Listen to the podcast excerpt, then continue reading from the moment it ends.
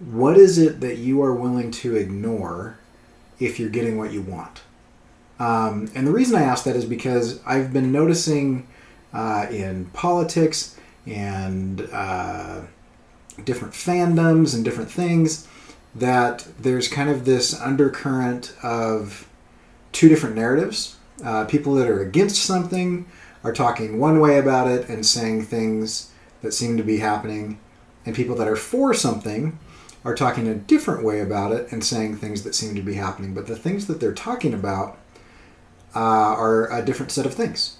For example, if I was using public transport and I commuted on the train every day, and there was a politician who came along that said, Hey, I'm going to make the trains run on time. That would be an important issue to me. And uh, then if that person delivered and the trains ran on time, my life is a huge convenience at that point in time. And I'd feel pretty good about that. Um, I would hope that I don't completely ignore everything else that that person does because that was the case, or at least that was the propaganda that surrounded uh, Mussolini, who was a horrible dictator that had kind of a black shirt secret police that went around and just murdered and tortured whole villages full of people uh, based on their political leanings um, and all kinds of things. But one of the things that he did was he went out of his way to try to show that his brand of politics, that his um, ideology, uh, his his brand of Italian fascism, uh, was more efficient than other things. And so one of the things that he did was he started this campaign to talk about how efficient the train schedule was. Um, in fact, it, it he was taking credit for pe- things that people had done before him, and it had started to improve before he took power. Um, and it kind of the tail end of that improvement happened during, uh, you know, his his kind of rise to power. Um, and so he was able to take take, you know, credit for that or whatever, which happens a lot. Um, but it didn't actually, in fact, uh, mean that the trains always ran on time 100% of the time, which is what he claimed. And a lot of the supporters were super excited about that. This is commonly used today as a way of saying, uh, you know, that good things can happen in bad situations or whatever. But I've noticed this um, with both sides of a conversation. If you're looking at, or both sides of an issue, or both sides of a whatever, um, that we tend to only look at the things that are good. I mean, under Hitler, um, there was like animal rights campaigns. Um, he talked a lot about women's rights.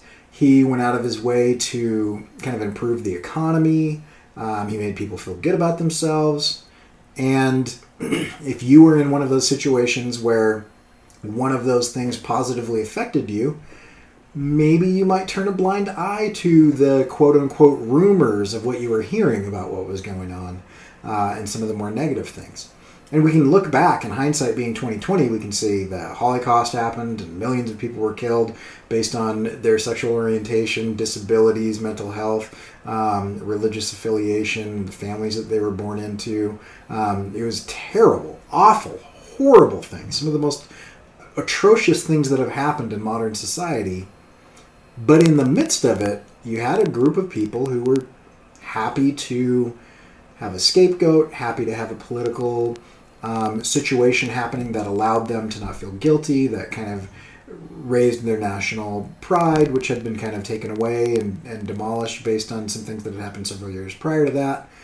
And so it's, it's just just something that I've been thinking about, just something that I've been curious about. Uh, with some of the things in the news and some of the things like it seems like we have this kind of selective morality where as long as we're getting something that's important to us, we're willing to overlook things that are not negatively impacting us, but might be negatively impacting other people. And I think to a certain extent, it's impossible to be completely purist. I mean, at, some level, everything is problematic. Um, and, and so that's kind of where the threshold question lies, you know. Um, I mean, if, if I wanted things that I did to have zero negative impact, then um, I would not consume any good or service, uh, you know, because you could trace something back to something that had a negative impact on something, or you know, whatever. Um, is it is it the leaders of these companies? Is it what they represent? Uh, is it their employees? Is it who they choose to employ? Who they choose not to employ? Is it how those employees act? Is it um, how people in marginalized situations are treated uh, by people in power? Um, you know what what level are you willing to accept if you're getting what you want, and what level are you not? I'm just curious. I don't, I don't I don't really know. For me, I try to draw the line at hypocrisy, and I and, and it's really hard. But if something is super hypocritical, um, that that tends to to bother me. Um, there, there's also people that are actively, or companies that are actively, or political parties, or whatever, trying to out or destroy or point hate at uh, a particular group of people, no matter who that group of people is, I, I have a huge problem with that. Um, I, I, don't like the the scapegoating. So anyway, those are just a couple of my personal ones. I'm just curious what you guys think. Just just something to think about. Doesn't have a lot to do with art, but it's just been on my mind. Anyway, so uh, yeah, so that's that. I my next video should be announcing my um, giveaway. I'm going to be giving away one of every sticker that I'm printing for uh, the Salt Lake FanX, formerly known as Salt Lake Comic Con, and uh, and all that. And it'll be if you want, if you're not going to be there, or if you are going to be there, uh, you can enter to win. And uh, no purchase necessary. I just want to give stuff away and see if I can build up my email list a little bit. That's kind of going to be the whole thing is kind of the email list drive. So uh, yeah. Anyway, so stay tuned.